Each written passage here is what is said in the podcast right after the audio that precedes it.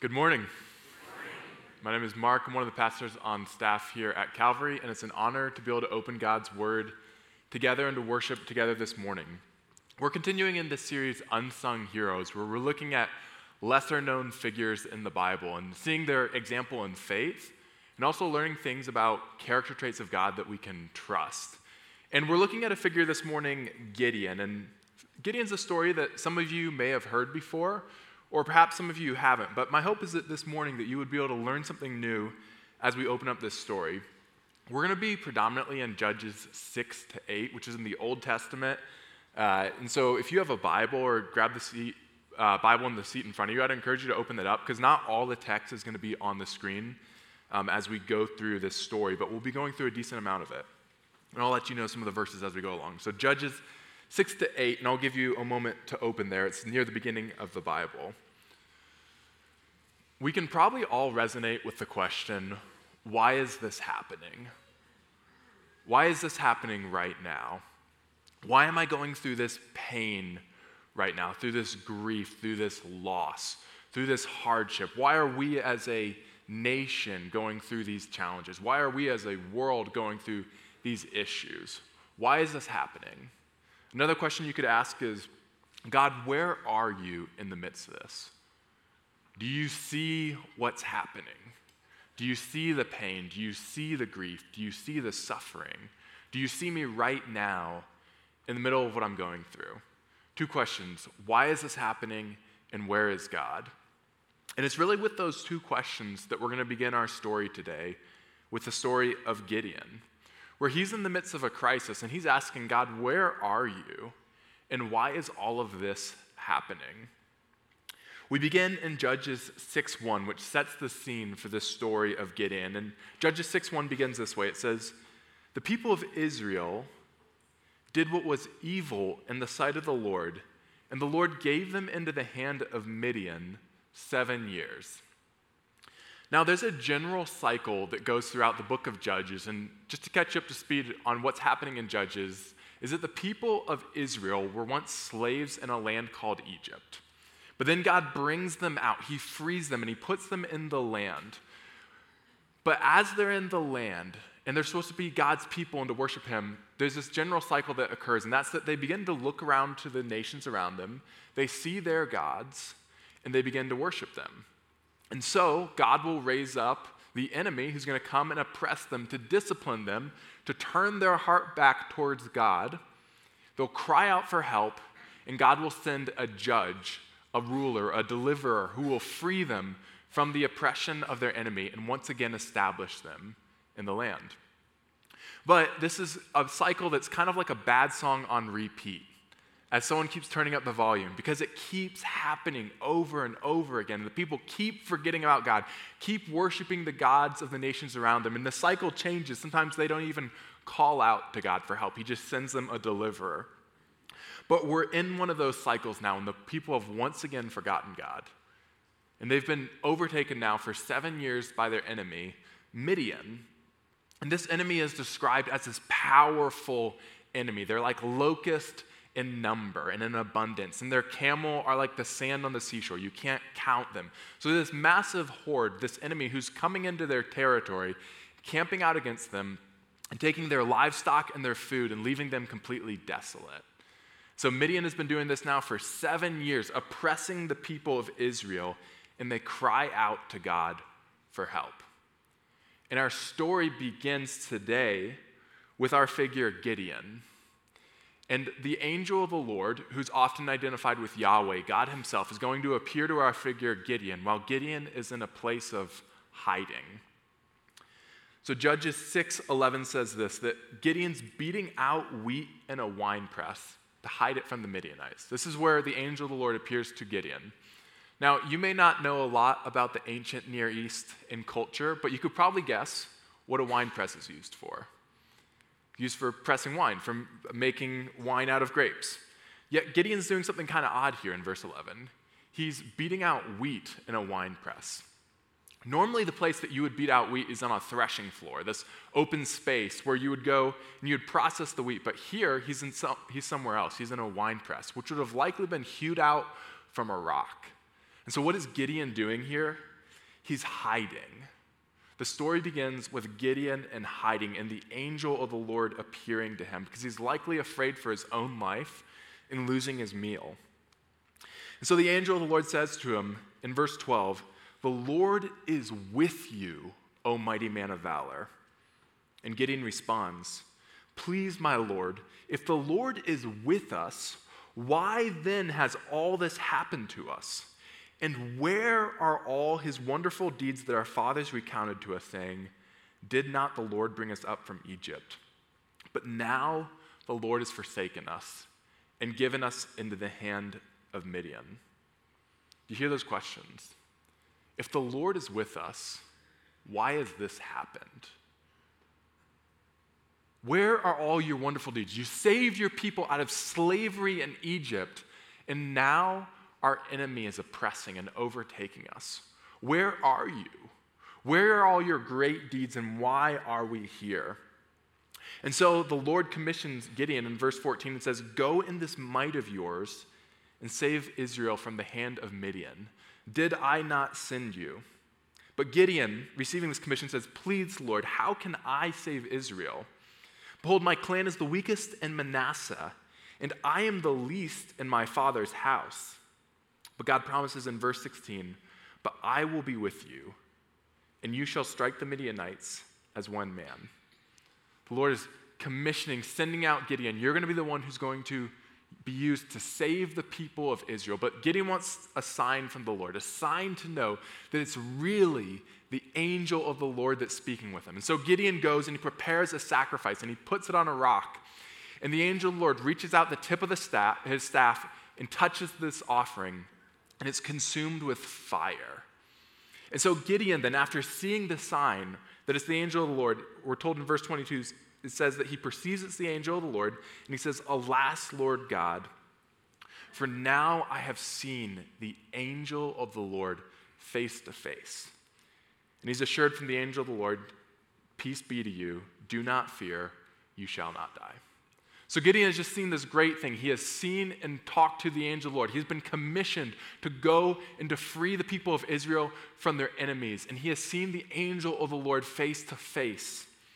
And so he's told, now is time to begin to deal with the issue. But before dealing with their enemies, Gideon's going to have to deal with the problem in their own homeland. Because they've begun to worship these other gods. This is the root of the problem. They've begun to worship these other gods. And so this is what God tells to Gideon. This is what you should do. The people have begun to worship Baal and Asherah, these two foreign gods. And so here's what I want you to do go to the place where they're being worshiped. And I want you to pull down the altar of Baal and cut down the Asherah pole. Then burn the wood of the Asherah pole. And in that place, offer a sacrifice to me. And so we're told that Gideon does this. He goes and he pulls down the altar of Baal. He cuts down the Asherah pole and he burns a sacrifice to the Lord. He takes some of his men, his servants, to do this. But we're also told in verse 27 that he does this at night because he's afraid of his family and of the men of the town. And his own dad, Joash, was actually involved in this sort of idol worship. Now, the next morning when people wake up, they see that the altar of Baal has been torn down. They see that the Asherah pole has been cut down, and they see that the sacrifice has been given to Yahweh. And so the people begin to say, Who has done this? Who's done this? Who offered this sacrifice? Who tore down the altar of Baal? And the word gets out that it was Gideon. And so they say, This is what we're going to do. We're going to put Gideon to death because of what he's done. But Gideon's dad, Joash, who was formerly involved in this sort of idol worship, comes to his defense. And he, and he essentially says this Look, if Baal's a God, he'll defend himself. Right? He's a God. He doesn't need you to defend him. So let Baal contend against Gideon.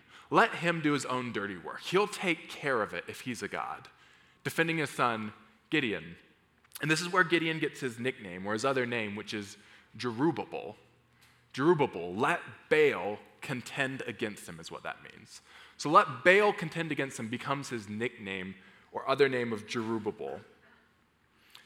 And now, after dealing with the idolatry in their own land, it's time to begin to deal with their enemy. And their enemy had come in. The people of the east, the Amalekites, the Midianites, were told that they've camped out. They've crossed the Jordan. They've entered into the land, and they've camped out. And so Gideon begins to gather his armies. But before he goes into battle, he wants another sign that God's really with him, that God's going to give him victory. And so, this is the sign that Gideon asked for. He, he's seen one sign, but he, he wants another. He says, Here's what I'm going to do I'm going to lay a fleece of wool on a threshing floor where you'd process the wheat.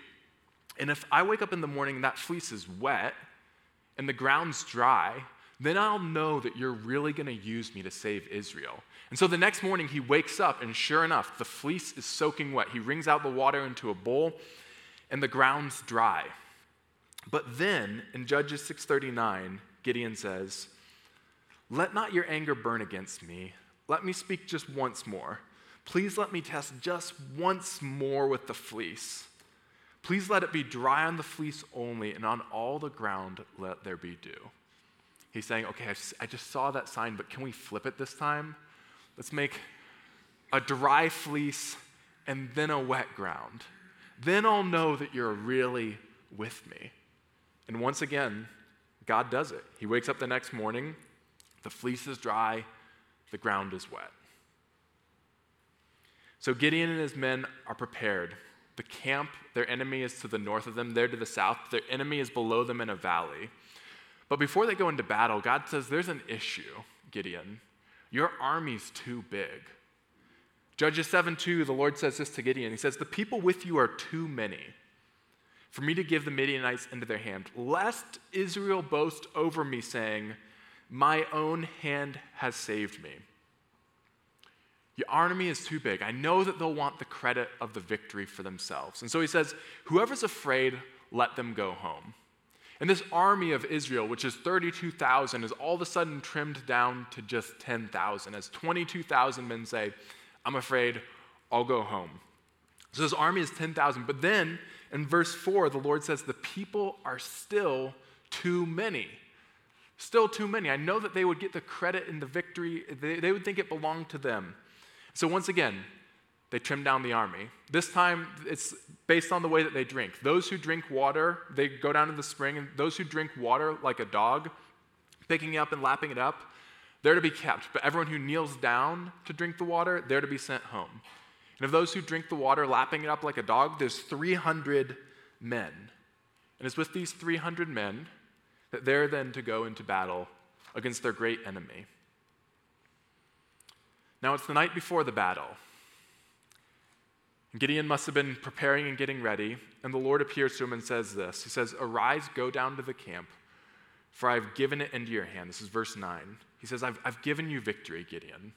But he tells him something then. Victory is yours. You're going to have this victory.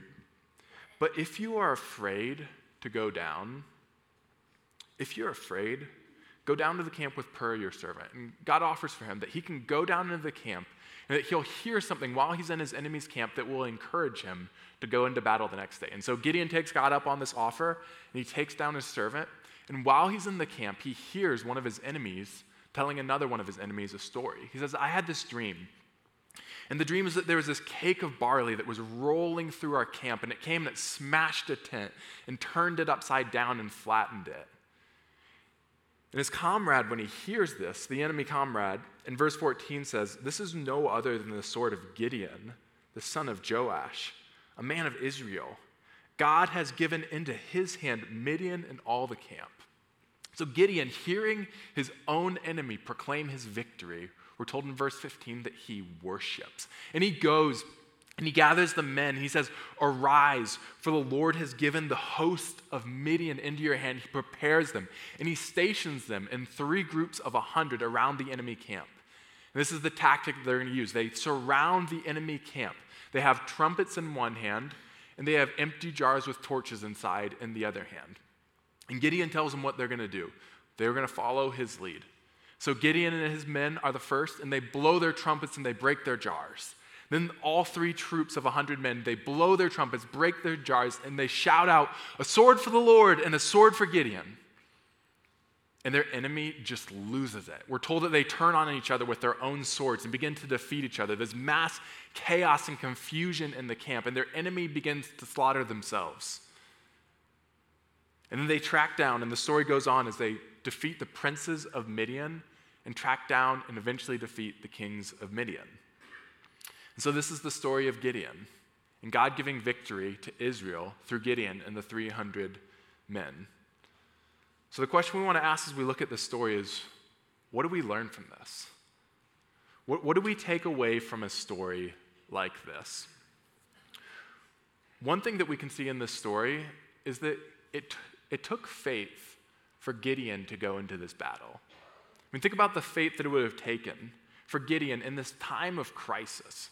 He's in a place of fear and uncertainty and hiding, and God approaches him with a mission to, to reform the land, to free them from their enemy. And so he takes faith for him to tear down the altar of Baal and cut down the Asherah pole. It takes him faith to go and defeat this army, this massive army with just 300 men. We're told that this army was like locusts in abundance. Their, their camels were like the sand on the seashore. And according to Judges 8:10, the army would have likely been about 135,000. And so 135,000 enemies versus 32,000 Israelites. That's a one to four ratio. The Israelites being outnumbered 4 1. But what does God tell Gideon in Judges 7 2? He says, The people with you are too many. Judges 7 2, the people with you are too many for me to give the Midianites into their hand, lest Israel boasts over me, saying, My own hand has saved me. God wants to make it abundantly clear this victory is not going to belong to Gideon and his men, but to God himself. Now, if you are Gideon, you might want to say, Wait a second, God, let's do the math. The people with me are too many. We're outnumbered four to one. Isn't it more accurate to say that the people with them are too many? Why don't you trim down their number or give us some more? Because then that would be a fair fight. But he says, The people with you are too many. And so he whittles down the army to just 10,000 men. Now, at this point, the ratio is 13 to 1. Every Israelite is outnumbered 13 to 1 as they go into battle. But the Lord still at that point says, The people are still too many. So he whittles it down again, now just to 400 and just to 300 men, so that the ratio of Israelites to the enemy would be 450 enemies to every single Israelite. With the point being that it's abundantly clear that God is the one who gets the victory. It's not because these 300 men were strapping and strong and the best of the best, they were so mighty in battle. But ultimately, the purpose is to show that the power belongs not to them, but to their God. And even the way they accomplish their victory, they blow trumpets, they break jars, and they shout. And their enemy just loses it. It's very clear that God is at work in this battle and that God's the one who's going to get the victory. But you could also imagine how much faith would it have taken for Gideon and his men to go into this battle? Outnumbered 450 to 1. Going into this battle, it would have taken trust in God when the odds were stacked against them. In this time of crisis, in this time of uncertainty, in this time of fear, to, t- to trust God. And so, what we see here is an example of what faith looks like in a time of crisis. And, and we encounter this in our own lives. We, we look at our own world right now. There's crisis left and right.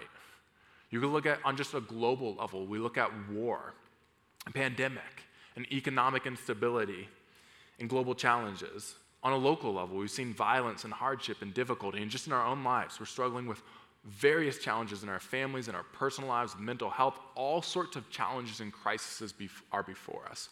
We'll have no shortage of them in our lives. And in the midst of those times, it's, it's possible that we begin to wonder God, where are you? Where are you? Like we've, we've heard about how you're this great Savior this great God who once saved your people out of slavery in Egypt. We've heard about Jesus Christ who raised the dead and healed the sick, and he dealt with the outcasts and the poor, and he came and was near to them. But at times we might say, God, where are you?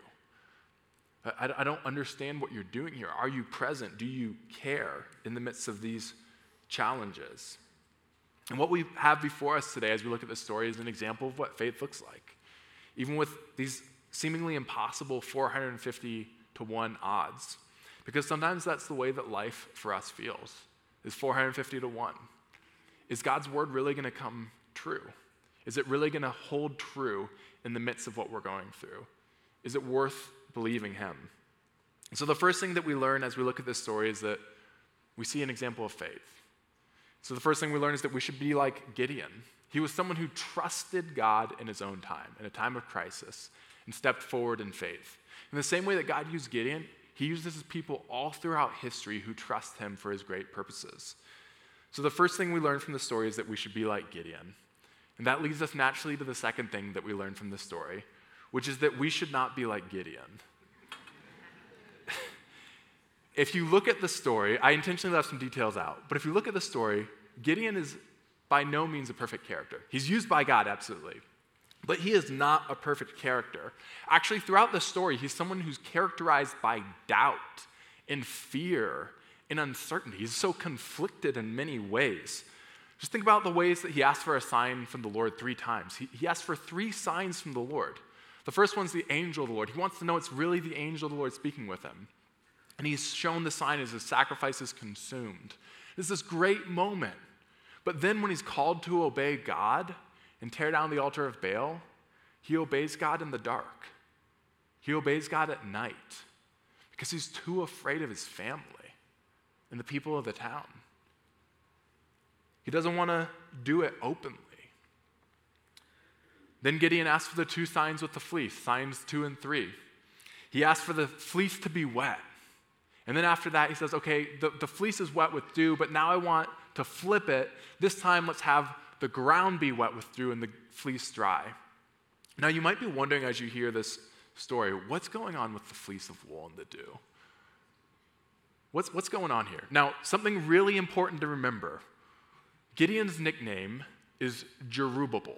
His other name is Jerubbaal because they said, let Baal contend against him. He's contended against Baal. He's torn down the altar of Baal and gone against Baal. And now they say, okay, let Baal deal with him, Jerubbaal. And something important to know about Baal was that Baal was seen as this mighty warrior god. And he was also known as the god who controlled the rain and the dew. Even one of his own daughters, according to history, was named Dew. And so think about what's happening in this moment. When Gideon's saying, Can you control the dew? What he's really saying is, Can you show me that you're more powerful than Baal? Because they just gave me a name, and they said Baal's going to contend against me. Let Baal contend against him. And I want to know what's going to happen if he does. Are you going to be there? Are you going to get me through? Are you going to leave me in the midst of this? Or will you be faithful? Can you show me that you have the power to save me? Because I'm uncertain. I'm afraid. I'm doubtful. So we see Gideon in this place of fear and uncertainty, needing assurance. But not only in the story does Gideon struggle with fear and doubt, he also leaves a really poor legacy. After Gideon defeats his enemies and there's this great victory, the people come and they say, Gideon, we want you and your offspring to rule over us. We want you to be our ruler, our king. In Judges 8:23, we see Gideon's response. He says this: I will not rule over you, and my son will not rule over you. The Lord will rule over you. Now, on the surface, Gideon just nailed it. He passed the test. This is the right answer. It's not Gideon's job to make himself ruler, to make himself king. God is the one who appoints the king. Good job, Gideon. Except, at the same time, while Gideon says, I'm not going to be your ruler, I'm not going to be your king, he goes on to do some of the things that kings are explicitly told not to do and the things you might expect a bad king to do. Even as Deuteronomy 17, it lays out the stipulations of what a king should not do. Gideon violates a couple of those, particularly, that we'll look at. Two things you're told not to do in Deuteronomy 17 don't get a bunch of wives, don't get a bunch of gold. Two big no nos for kings, and Gideon does them both. He acquires for himself a bunch of wives and a bunch of gold. We're told that Gideon takes the gold, the spoils of this battle, and he makes a golden ephod, which would have been a garment worn by a priest. And Judges 8:27 tells us this that he, he puts it in his home city. And then in his home city, we're told that all Israel whored after it there. And it became a snare to Gideon and to his family. Think about this. This is Jerubbaal, the one who contended against Baal and idol worship, building an idol that the people begin to worship, that leads him and his own family into ruin, and his own nation. He's going back into the ways of his father. And after Gideon's victory, there's, there's 40 years of peace. But we're told in Judges 8:33 that as soon as Gideon died, the people of Israel turned again and whored after the Baals and made Baal Berith their god. So just like that, his legacy is gone. He dies, the people return to their old ways, and he's unable to bring them lasting peace. And then, just to top it off, if that wasn't enough, he names one of his sons Abimelech. This is one of his sons who he has through a concubine. He names him Abimelech. Now, remember, he said, I'm not going to rule over you. I'm not going to be your king, and my children won't be your king. But then Abimelech means, my father is king maybe a sign that he didn't do so great in resisting the power. And after Gideon dies, the story with Abimelech is just a total train wreck. Because Abimelech says, I'm going to make myself king. And so he goes and he kills the 70 sons of Gideon.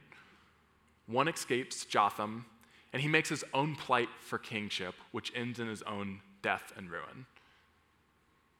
And so, if you want to do a Bible study on generational leadership, I don't recommend Gideon as your positive example. Because the truth is, Gideon's, in the big picture of this story, he's really not the hero. Leaves us in kind of an odd spot because Gideon's not the hero of this story. In many ways, he leads the people into failure after his success. So then, who is the hero of this story? I think the answer is clear as you look at it that the hero of this story is God. Is that not the reason why God says we're going to take an army of 32,000 and whittle it down to 300 to show that the salvation is not theirs, but it's mine, that, that I am the one who saves my people? Now, at the same time, there are positive aspects to Gideon's faith. He really does live out faith in his time, and God uses him to deliver the people for a time. And so I think you could think about it like this Gideon, I think you could say, is a hero in this story, but he's, he's the little h hero, the lowercase hero. But here, God is going to be the all caps, bold faced hero, the ultimate hero of this story. And this is the way it is all throughout Scripture. The ultimate hero of the Bible is God Himself and His Son, Jesus Christ. Jesus, who doesn't just bring peace to the land for 40 years like Gideon, but Jesus, the Son of God, who brings eternal, lasting peace to his people, who lives today to lead his people. The great hero of all of Scripture is always God and his Son, Jesus Christ. And even Gideon's failure as a leader prepares us for the great hope that we have in our ultimate Savior, Jesus Christ. But here's an incredible thing that even though Gideon is this flawed character, he is used by God and truly used by God. And God being the great hero is not a threat to the idea that Gideon could be used, but actually the reason Gideon can be used in this story is because our great God and hero is able to use simple, ordinary, flawed people like you and me and like Gideon who lived out faith in his day, not as a perfect character, but who trusted God in his time. And God, the great hero, is able to equip his people to do the work. And so we learn in this story that on one hand, we should be like Gideon, imitate his faith. On the other hand, we shouldn't be like Gideon because as much we do not want to model our lives after in his own life. But at the end of the day, and this is our final point, is that we are like Gideon. We are simple, ordinary, flawed people who through faith in God are able to be used for extraordinary things. Because God is able to use his people. I mean, Gideon was flawed. Gideon was flawed, but we all are. And Gideon struggled with doubt. But what follower of Jesus has never struggled with doubt? We wouldn't trust someone if they said they've never struggled with doubt.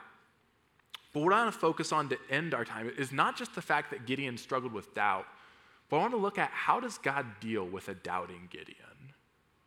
How does God deal with Gideon in the midst of his doubt? Because here's something incredible Gideon asked for three signs from the Lord, three times to know that the Lord is really with him, that he's really going to use him. And how many t- signs does the Lord give him? It's kind of a trick question because I think there's actually four. I think there's four signs that the Lord gives to Gideon. So the three signs that were given with the sacrifice and the fleece twice, that gives us to three. But then the fourth sign is this Judges 7 9 through 11. It's the night before the battle. It's the night before the battle, and God knows Gideon struggles with doubt and uncertainty. He's got the big day before him. Judges 7 9 says this The Lord says to him, Arise, go down to the camp, for I have given it into your hand. Victory is yours, Gideon. It's yours. You have the victory. You go down, and it's all yours. But verse 10 But if you are afraid, but if you are afraid, I know you, Gideon. I know you struggle with doubt. I know that you're uncertain. I know that you're fearful. I know that you're anxious. If you are afraid, he offers for him to go down to the camp with his servant. So that when he's in the camp, not only is the victory given to him, but when he goes down in the camp that night, he'll be given the strength to actually walk into battle the next day. God is so gracious to Gideon in this moment, knowing his weakness, knowing his frame, knowing his inability even to have the strength he needs in himself. He says, Not only will I give you the victory, I will strengthen you to walk forward with your weak faith. I will strengthen your weak faith. God is like a father kneeling down, condescending to his son to pick him up in this moment. So, a question I want us to think about then is how do we think God deals with us in our weaknesses? Is he just at the end of his rope saying, Man, I've, t- I've told you? Maybe, maybe what we particularly struggle with is doubt. I've told you three times, I've written in the word. Why don't you just believe? Why don't you get these things figured out? Or is God's heart like it is towards Gideon in this story, willing to strengthen his people in our time of need? That we can actually even approach him with our doubt and uncertainty and find strength.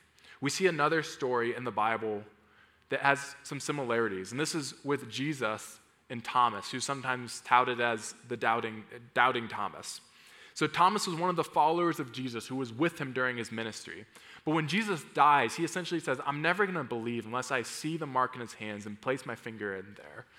And I see the mark in his side and I place my finger in his side. I'll, ne- I'll never believe. Even after it's reported that Jesus has risen from the dead and he's walked with Jesus in his ministry, and he surely should have known better. But when Jesus approaches Thomas, he says, See my hands, and put out your hand and place it in my side. This is how Jesus approaches his own disciple, his own follower, in his doubt. Now, I know we can't physically see Jesus, and Jesus said, Blessed are those who have not seen and yet have believed. But the truth is that the same heart that is on display in this story with Gideon, with the story of Jesus uh, and Thomas, is the same heart that God has towards us today. Jesus is the fullest expression, the fullest revelation to us of what the heart of the Father is like. And we see the same thing this God who condescends to Gideon to strengthen him, as we see Jesus condescending to Thomas to strengthen him. And so, one of the dangers that we can have when we struggle with doubt is to begin to feel like I should move away from God, move away from His Word, move away from prayer, move away from community when I'm struggling with doubt. And once I'm out here, I, I can really figure these things out on my own, and then I can reapproach God. But actually, the best place to be with our doubt is in God's presence. Because who, who else can strengthen us? We're, not going to work through our doubt on our own. We're not going to strengthen our faith in our own strength. The best place that we can go with our doubt and our fears and our anxieties and our uncertainty, whatever weaknesses we might have, is actually directly into the presence of God. And this is what God offers to us as his people. There's no life outside of him. There's no life figuring things out on our own. But even if we come with weak faith that needs strength, he's able to strengthen us. He was able to strengthen a doubting Gideon. He was able to strengthen a doubting Thomas. He's able to strengthen a doubting you or a doubting me. He's able to strengthen us in whatever weaknesses we might have. Now, at the end of the story, if you're wondering, is Gideon actually a hero? I have good news for you, and that's that Hebrews 11:32, which some call the Hall of Faith, this place that lists all these people who have gone before us in the faith and who are awaiting the promises of God, which find their fulfillment in Jesus. All these people who are living out faith in their time. Gideon is listed as one of those. Hebrews 11:32 says this. And what more shall I say? For time would fail me to tell of Gideon, Barak, Samson, Jephthah, of David, and Samuel and the prophets. The author of Hebrews is essentially saying, I wish I could tell you. Time would fail me. I wish I could tell you of the great faith of Gideon. Gideon's a flawed character, but he makes it in because of faith. He has faith in a perfect God who is able to save him completely. And for us, we're, we're like Gideon. We're ordinary, flawed people with our own weaknesses. But I want to give an encouragement, and it's this that perhaps the weaknesses that we feel like are such a barrier towards following God, that maybe those weaknesses and areas are where God's grace is going to be put on display most clearly in our lives. Sometimes we think that these areas of weakness, uncertainty, fear, shame, whatever it might be, might be the biggest hindrance. But maybe those are the ways that God's going to show that the power in our salvation does not belong to us but to Him. Why 300 men? To show that the power belongs to God. Why might we be content with weakness and challenges in our own lives? Because maybe God's going to show His grace all the more brightly in healing and restoring and changing or in working through us in our weakness. And the good news for us is that today, if we're weak or doubting, we can approach Him. In a moment, we're going to take communion. And communion is a beautiful reminder of the grace of God towards his people and their weakness. As was read earlier, that God loves us while we're still sinners. At our worst, he came to us so that he approached us so that if we come to him, we might have everlasting life. That's what communion reminds us of, of the grace of God, the ability he has to strengthen us today in our weaknesses. Because Jesus Christ lives forever to lead his people. And he lives now, having offered himself once and for all, having given the perfect sacrifice of himself, he lives now to strengthen us in our time of need. So let's pray. Lord, we thank you for your graciousness. We thank you for your mercy. We thank you that you love us in our weakness you are to, able to bring us home. You are able to bring us forward. Pray that whatever weakness, whatever shame, whatever issues might be going on in this room, that they would be openly confessed and brought towards the table. They would be openly brought towards you, that we would find strength and help in our time of need. In Jesus' name we pray. Amen. If you're helping with communion, uh, you can come forward.